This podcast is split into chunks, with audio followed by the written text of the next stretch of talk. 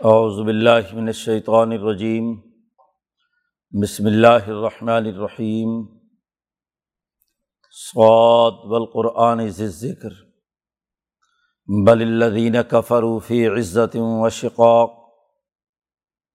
کم اہلکنا من قبلہم من قرن، فنادوا ولا تحین مناس وعجبوا ان جاءہم منذر منہم۔ وقال الکافرون حاضہ ساحر کذاب اجعل العلیحت الہ واحدہ ان حاضہ لشی عجاب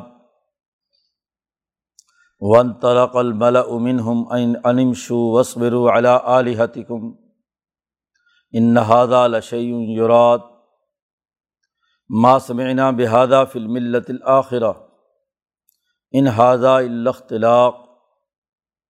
الاختلاق علیہ ذکر و ممبینہ بل ہم فی شک من ذکری بل لما یزوق و عذاب ام عندہم خزائن رحمت ربک العزیز الوہاب ام لہم ملک السماوات والارض وما بینہما فلیرتقو فی الاسباب جند ما ہنالک محظوم من الاحزاب کذبت قبل قوم نوح و عادم و فرعون نزل اوتاد و سمود و قوم لوت و اصحاب العکا علائک الاحزاب ان کل اللہ کذبر رسول فحق عقاب. صدق اللہ العظیم یہ صورت سعود کا پہلا رقوع ہے. اس صورت کا بنیادی موضوع فطرت انسانی کو صف بندی اور فوجی طاقت اور قوت بنانے کے لیے کتاب مقدس قرآن حکیم ایک بہترین ذکر ہے۔ صورت یاسین سے فطرت انسانی کے دو بنیادی اثاثی اصول واضح کیے گئے تھے کہ تقوا اختیار کریں اور اللہ کے راستے میں مال خرچ کریں۔ تو فطرت کا اصل دائرہ انسانیت کی اصلیت ظاہر ہوتی ہے۔ اللہ کی طرف تعلق قائم کرنے کا تذکرہ بھی صورت یاسین میں کیا گیا تھا۔ اس کے بعد پچھلی صورت میں صف بندی کر کے دشمن کا مقابلہ کرنے والوں کی قسم اٹھا کر ان کے غلبے کا اعلان کیا گیا۔ اور اس صورت میں قرآن حکیم کی تعلیم کے نتیجے میں فطرت صاف، واضح اور روشن ہو جاتی ہے۔ اس صورت کا نام صورت سعود امام شاہ ولی اللہ فرماتے ہیں کہ حروف مقطعات صورتوں کے نام ہیں۔ جیسے ہر نام اپنے مسمہ کی معنویت پر دلالت کرتا ہے۔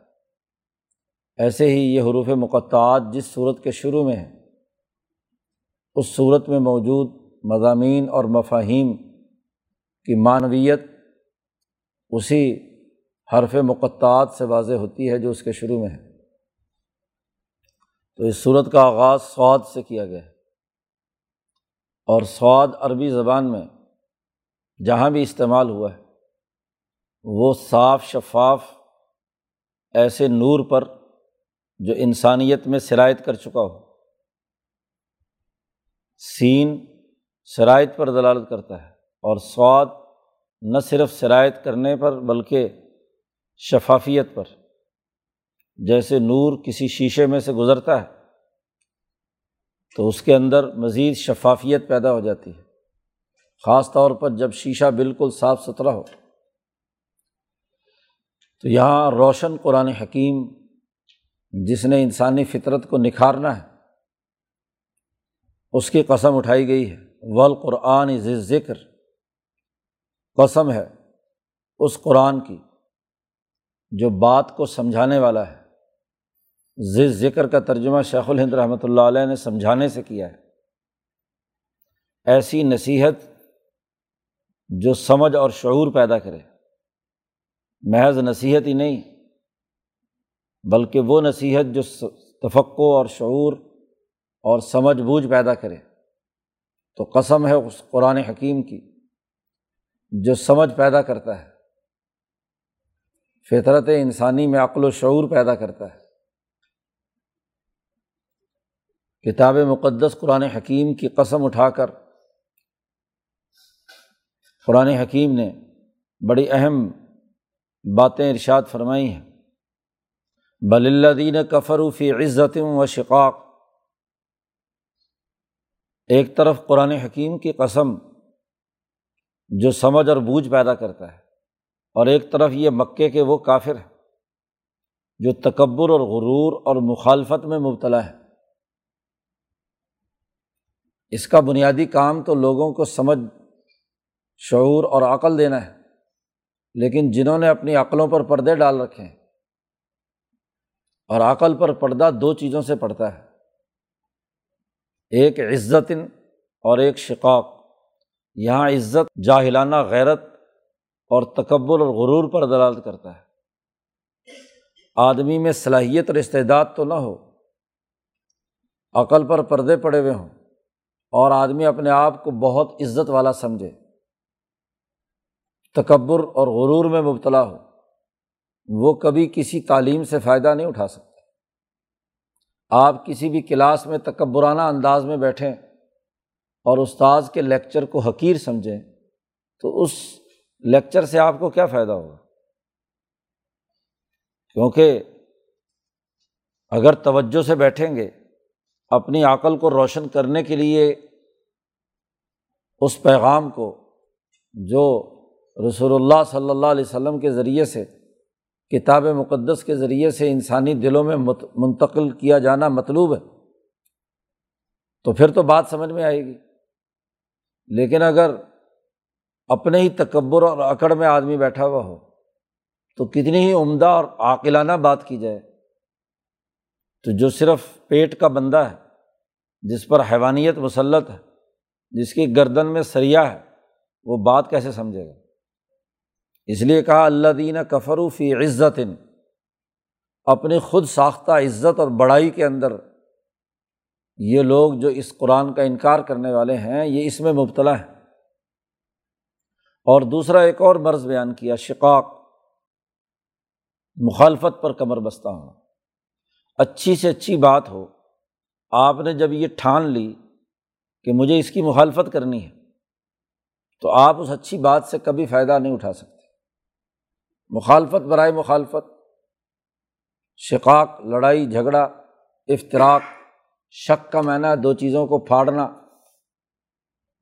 تو اگر آپ سچی تعلیم کو محض اپنے مقاصد کے لیے استعمال کرنا چاہتے ہیں، اس سے مخالفت اور لڑائی اور اختلاف و انتشار پیش نظر ہے، تو آپ حقائق تک رسائی حاصل نہیں کر سکتے۔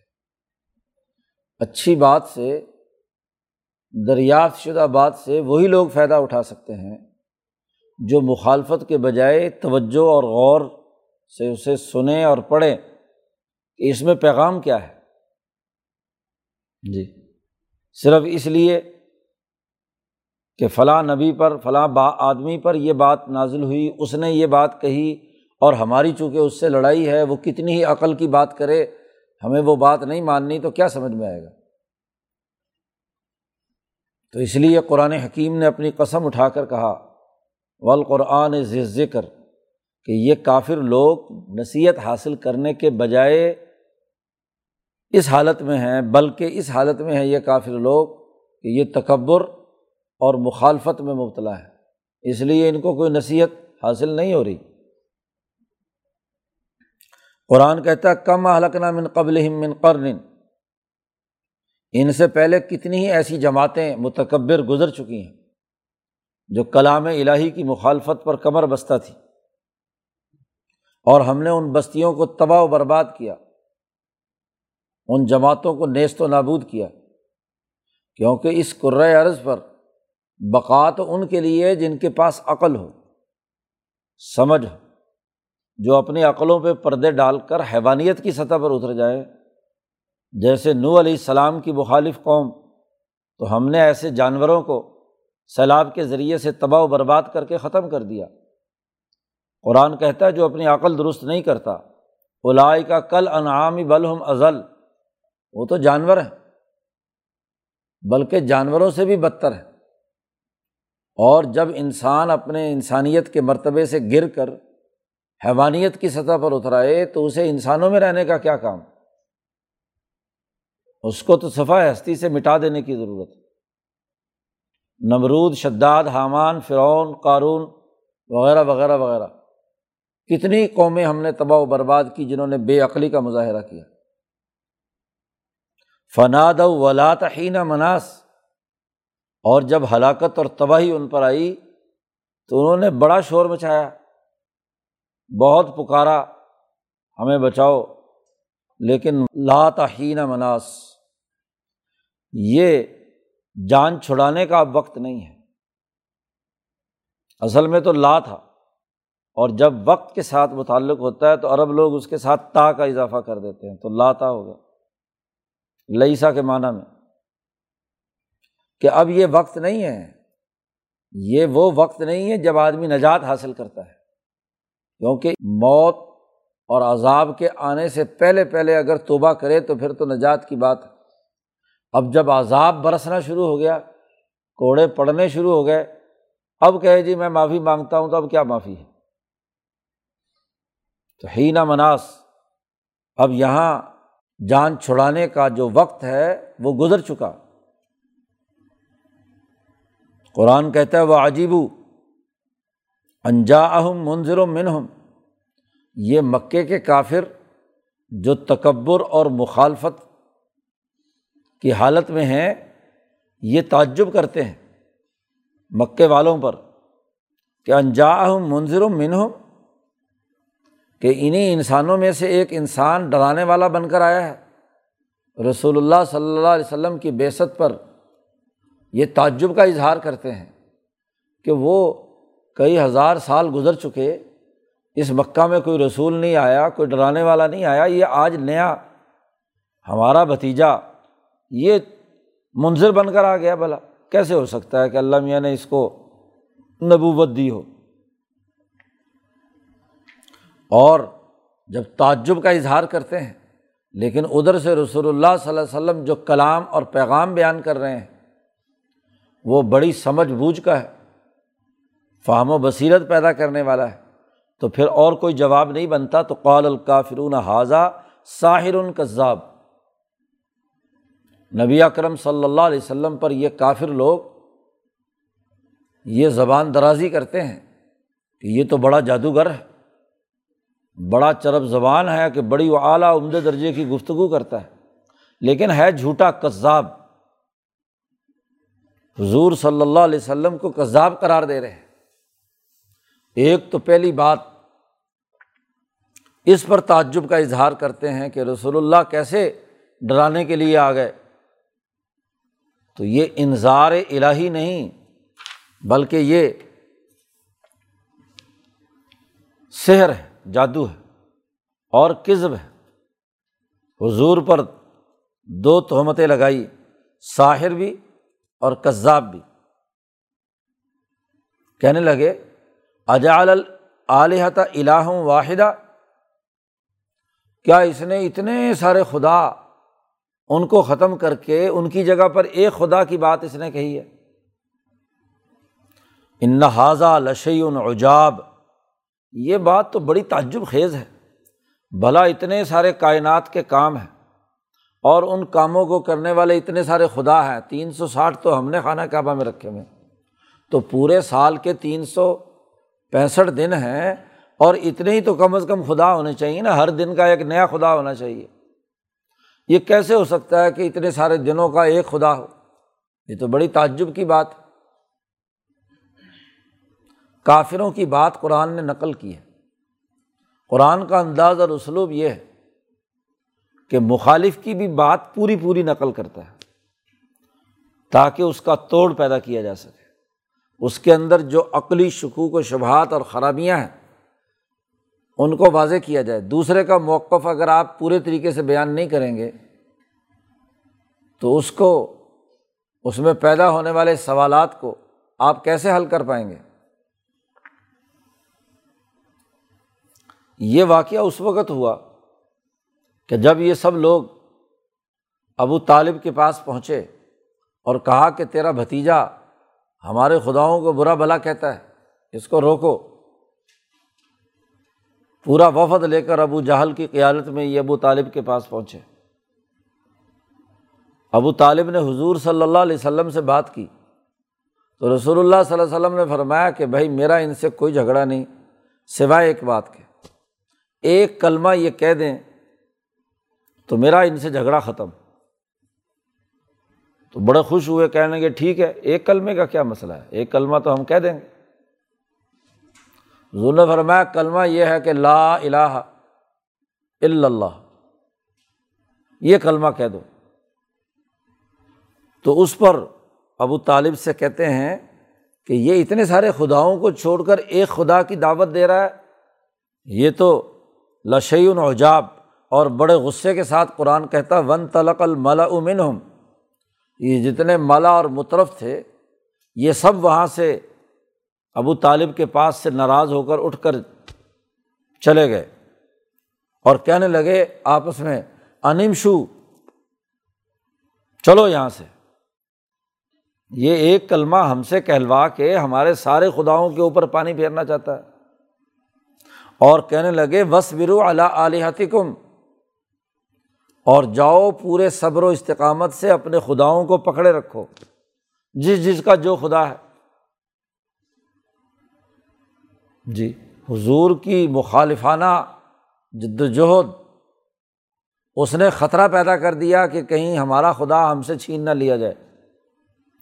تو کہا، ڈٹ جاؤ، اس بس برو صبر کرو، پکڑے رکھو، مضبوطی سے جمے رہو اعلیٰ علی ہاتھی کم اپنے اپنے خداؤں پر۔ ان حاضہ لشعی یورات یہ جو محمد صلی اللہ علیہ وسلم کہتے ہیں کہ ایک کلمہ پڑھ لو اور ایک خدا کو پوج لو، یہ ایسا کہنے کی ضرورت نہیں تھی۔ لیکن اگر یہ کہہ رہے ہیں، تو اس کا مطلب یہ کہ ان کا کوئی نہ کوئی مقصد اور مطلب ہے۔ یہ باقی خداؤں کو چھڑوا کر، ایک خدا کی بات کر کے یہ خود لیڈر بننا چاہتے ہیں۔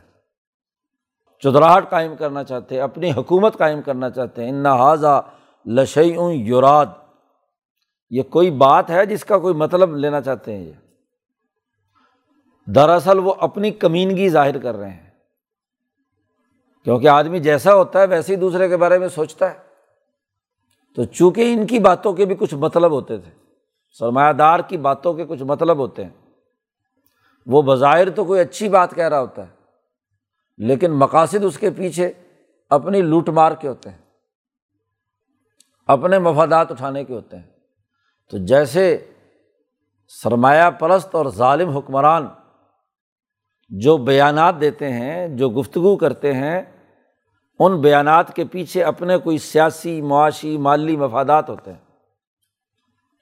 اور دوسرا مخالف سیاست دان بھی سمجھ جاتا ہے کہ اس بیان کا مطلب کسی اصول کی پابندی نہیں، کسی وصول کے لیے کام کر رہا ہے۔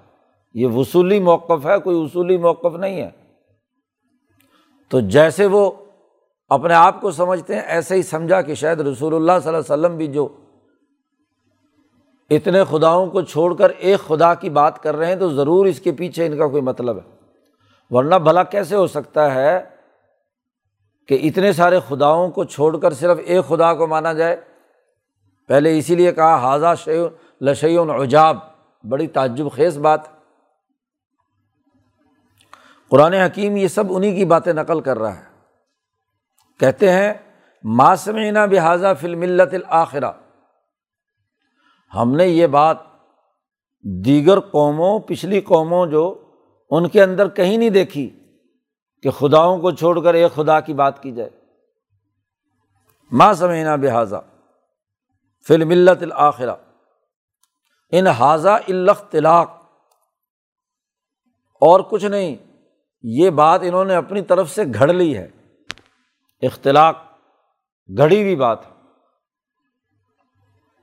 یہی گھڑی ہوئی بات ہے اور کچھ نہیں۔ یہاں تک قرآن حکیم نے ان کا مکالمہ بیان کیا ہے۔ قال الکافرون سے لے کر یہاں تک کہ حضور کو ساحر بھی، کذاب بھی اور اس بات کو تعجب انگیز بھی قرار دیا اور اٹھ کر چل پڑے اور لوگوں کو حکم دیا کہ وصفر اعلیٰ علیحتکم اپنے اپنے خداؤں کے چرنوں میں بیٹھے رہو، وہیں پر گھٹنے ٹیکے رکھو۔ اس بات کا کچھ مطلب ہے، یا یہ بات کوئی گھڑی ہوئی ہے، اس لیے اس کی طرف توجہ مت دو۔ اب یہ پوری گفتگو قرآن حکیم نے نقل کی ہے اور اس کا پھر جواب دیا ہے۔ قرآن حکیم کہتا آن ضلع علیہ ذکر اب انہیں کی بات چل رہی ہے۔ اون ضلع علیہ ذکر ممبئی اور بالفرض اگر اللہ میں یعنی کوئی بات اتارنی تھی تو یہ یتیم اور غریب ملا تھا کہ جس کو کیا قرآن نازل کر دیا اس پر۔ یہ تو ہمارے ہاں جی لولا نزلہ حاضل قرآن علا راج من القریتین عظیم۔ یہ مکہ اور طائف میں ہم میں سے جو بڑے بڑے سرمایہ دار اور بڑے بڑے حکمران ہیں، جن کو ابو الحکم کہا جاتا ہے۔ تو ان پر کیوں نہیں نازل ہوا؟ تو ضلع علیہ ذکر و ممبئینہ ہم میں سے اتنے بڑے بڑے سرداروں کی موجودگی میں اس یتیم بچے کے اوپر اور اس آدمی پر قرآن پاک نازل ہونا تھا۔ ہمارے بھتیجے پر نازل ہونا تھا، ہم پر نازل ہوتا۔ قرآن حکیم نے کہا، اصل بات یہاں سے جواب شروع ہوا، بل ہم فی شکم من ذکری۔ اصل بات یہ کہ یہ شک کے مرض میں مبتلا ہے۔ اور جو مشکوک سرگرمیوں میں اور شک کی حالت میں ہو، وہ کبھی بھی نصیحت حاصل نہیں کر سکتا۔ شک میں ہے یہ مبتلا۔ میرے ذکر کے حوالے سے اللہ پاک کہتے ہیں، اور اگر شک کی حالت ہے اور اس کے نتیجے میں ان کو نام نہاد غیرت اور عزت اور مخالفت کرنے کا مرض پیدا ہو چکا ہے تو پھر اس کی سزا بھی ایک ہی ہے کہ بل لمہ یزوق و عذاب، کوئی نہیں، عذاب ہی ہے۔ ان کو میرے عذاب چکھنا ہوگا۔ اگر یہ تکبر اور غرور اور مخالفت پر کمر بستہ ہیں، میرے ذکر اور قانون کو گھڑا ہوا قانون کہتے ہیں، میری ان تعلیمات کو سحر اور جھوٹ قرار دیتے ہیں۔ اور پھر شک در شک میں مبتلا ہے تو پھر ان کی سزا بھی ایک ہی ہے کہ میرا عذاب ان کو اپنی گرفت میں لے لے گا۔ یہ جو اتنے بڑے بڑے انہوں نے دعوے کیے ہیں، انہیں کیسے پتہ چلا کہ یہ شہر ہے، یہ جھوٹ ہے، یہ گھڑی ہوئی بات ہے؟ ام عندہم خزائن الرحمت رب کل عزیز الوہاب۔ کیا ان کے پاس تیرے رب کی رحمت کے خزانے ہیں اور وہ تیرا رب جو العزیز بھی ہے اور الوہاب بھی ہے، جو زبردست طاقتور بھی ہے اور پھر لوگوں میں اللہ کی رحمت اور نعمتوں کے خزانے بانٹنے والا بھی ہے، وہاب بھی ہے، بخشنے والا بھی ہے۔ دنیا میں حکمران ہوتے ہیں، بعض بڑے طاقتور اپنے آپ کو بنائے ہوئے ہوتے ہیں۔ لیکن انتہائی کنجوس اور بکیل ہوتے ہیں، ایک دمڑی کسی کو دے کر راضی نہیں۔ اور کچھ دینا تو چاہتے ہیں، لیکن ان کے پاس طاقت اور قوت اور استطاعت نہیں۔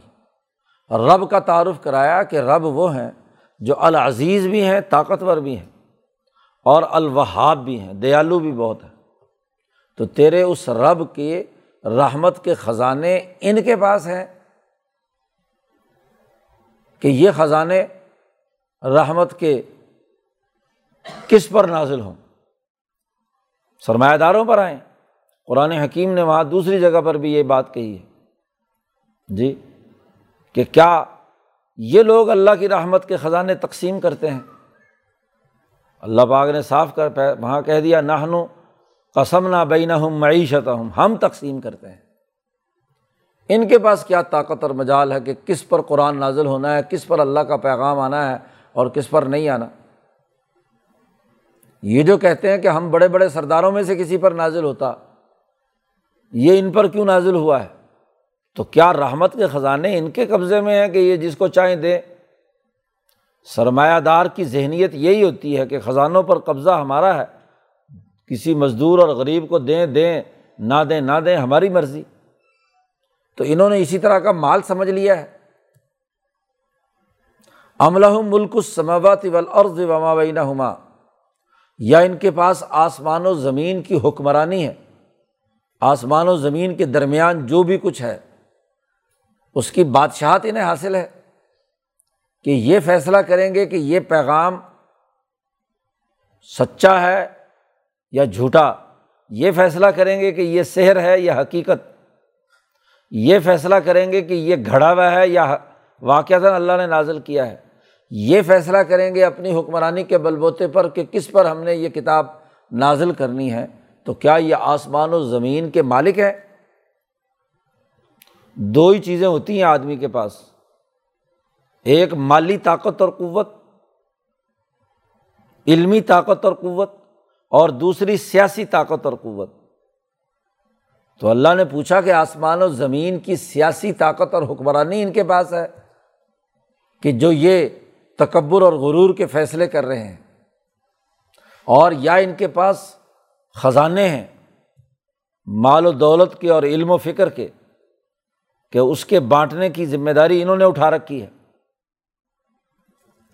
قرآن کہتا ہے فل یر تقو فل اسباب ان کے پاس اگر آسمان و زمین کی حکمرانی ہے تو ذرا چڑھ کر تو دکھاؤ، اسباب اختیار کر کے۔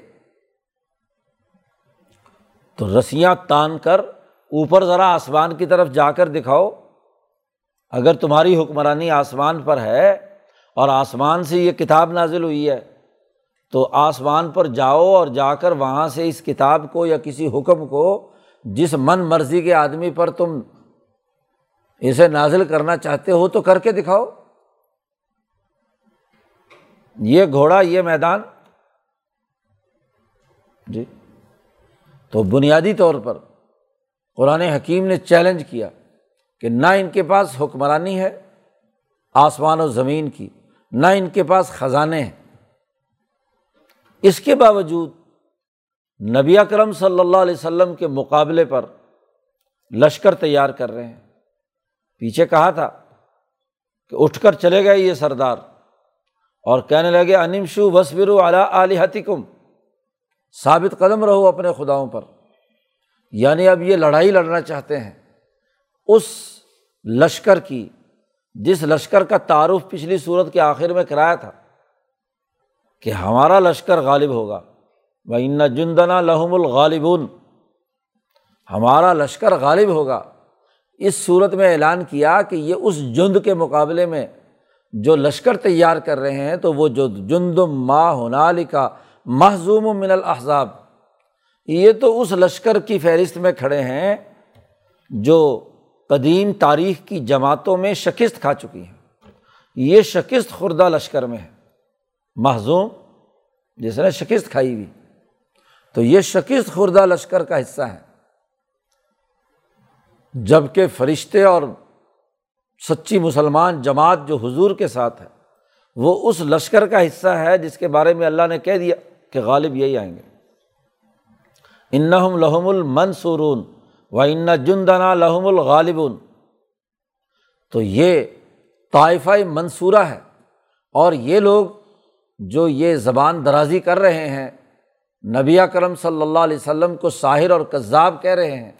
یہ جو جو کتاب مقدس قرآن حکیم کو گھڑی ہوئی کتاب کہہ رہے ہیں، یہ اس لشکر میں شامل ہیں جو جندم ماہنال کا محضوب جندم ایسا ہے جو محضوم ہے، شکست خوردہ ہے۔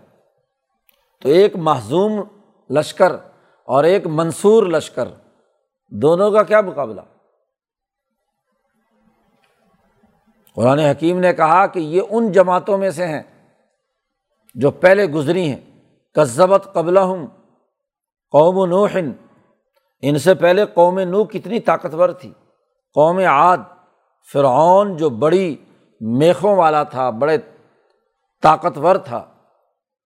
آسیہ کے ہاتھوں پاؤں میں میخیں گاڑ کر ان کو مجبور کیا کہ وہ موسا علیہ السلام پر ایمان لانے سے باز رہیں اپنی بیوی کو۔ تو ذوال اوتاد یعنی مظلوموں اور کمزوروں پر میخیں ٹھوکتا تھا۔ کتنا ظالم اور شفاق تھا۔ تو جیسے وہ شکست کھا گیا، قوم عاد اور قوم نو تباہ و برباد کر دی۔ اسی طرح قوم سمود قوم لوت اور شعیب علیہ السلام کی قوم اصحاب العکا اولائک الاحزاب، یہ وہ شکست خوردہ جماعتیں ہیں۔ وہ احزاب ہیں، وہ پارٹیاں ہیں جو بہت ساری ہونے کے باوجود محزوم ہیں، شکست کھا چکی ہیں۔ اور یہ لوگ بھی وہی لشکر ہیں جو انہیں شکست خوردہ لشکروں کے نقش قدم پر چل رہے ہیں۔ ان کل یہ تمام کے تمام ایسی جماعتیں تھیں۔ اللہ کس زبر رسول انہوں نے اپنے اپنے دور میں رسولوں کی تقسیب کی اور انکار کیا۔ تو فحق کا عقاب، تو میری سزا عقابی، میری سزا جو ہے وہ ان کے اوپر ضرور ثابت ہو کر رہی۔ حق آیا اور اس نے ان کے پرخچے اڑا دیا تو قرآن حکیم کا یہ نزول قسم ہے اس بات کی کہ اس کے نتائج ظاہر ہوں گے۔ نہ یہ جادو ہے، نہ یہ جھوٹ ہے، نہ یہ گھڑی ہوئی بات ہے، نہ یہ سحر ہے، بلکہ حق ہے۔ اور حق کا پیغام لے کر آیا ہے کہ جو جو اس کے پیغام کو نہیں مانیں گے، ان کو راستے سے ہٹا دیا جائے گا۔ وہ سب کے سب لشکر شکست کھا جائیں گے جو اس کے مقابلے پر ہوں گے۔ جتنے ملا اور مطرف کتنی ہی اپنے لوگوں کو واز کر کے کہیں کہ وصبر اعلیٰ علیہتکم یہ سب کے سب تہس نہس ہو کر رہیں گے۔ تو اپنے غلبے کا اعلان کر کے اور دشمن جماعتوں کی شکست خوردگی کو واضح کیا اس رقوع کے اندر۔ پھر مزید تفصیلات آگے اگلے رقوع میں بیان کی گئی ہیں۔ اللہ پاک قرآن حکیم کو سمجھنے اور اس پر عمل کرنے کی توفیق عطا فرمائے۔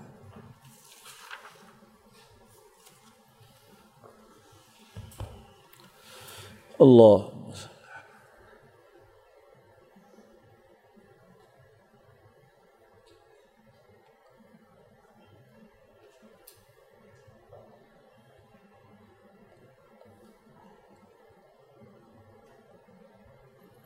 اجمعین۔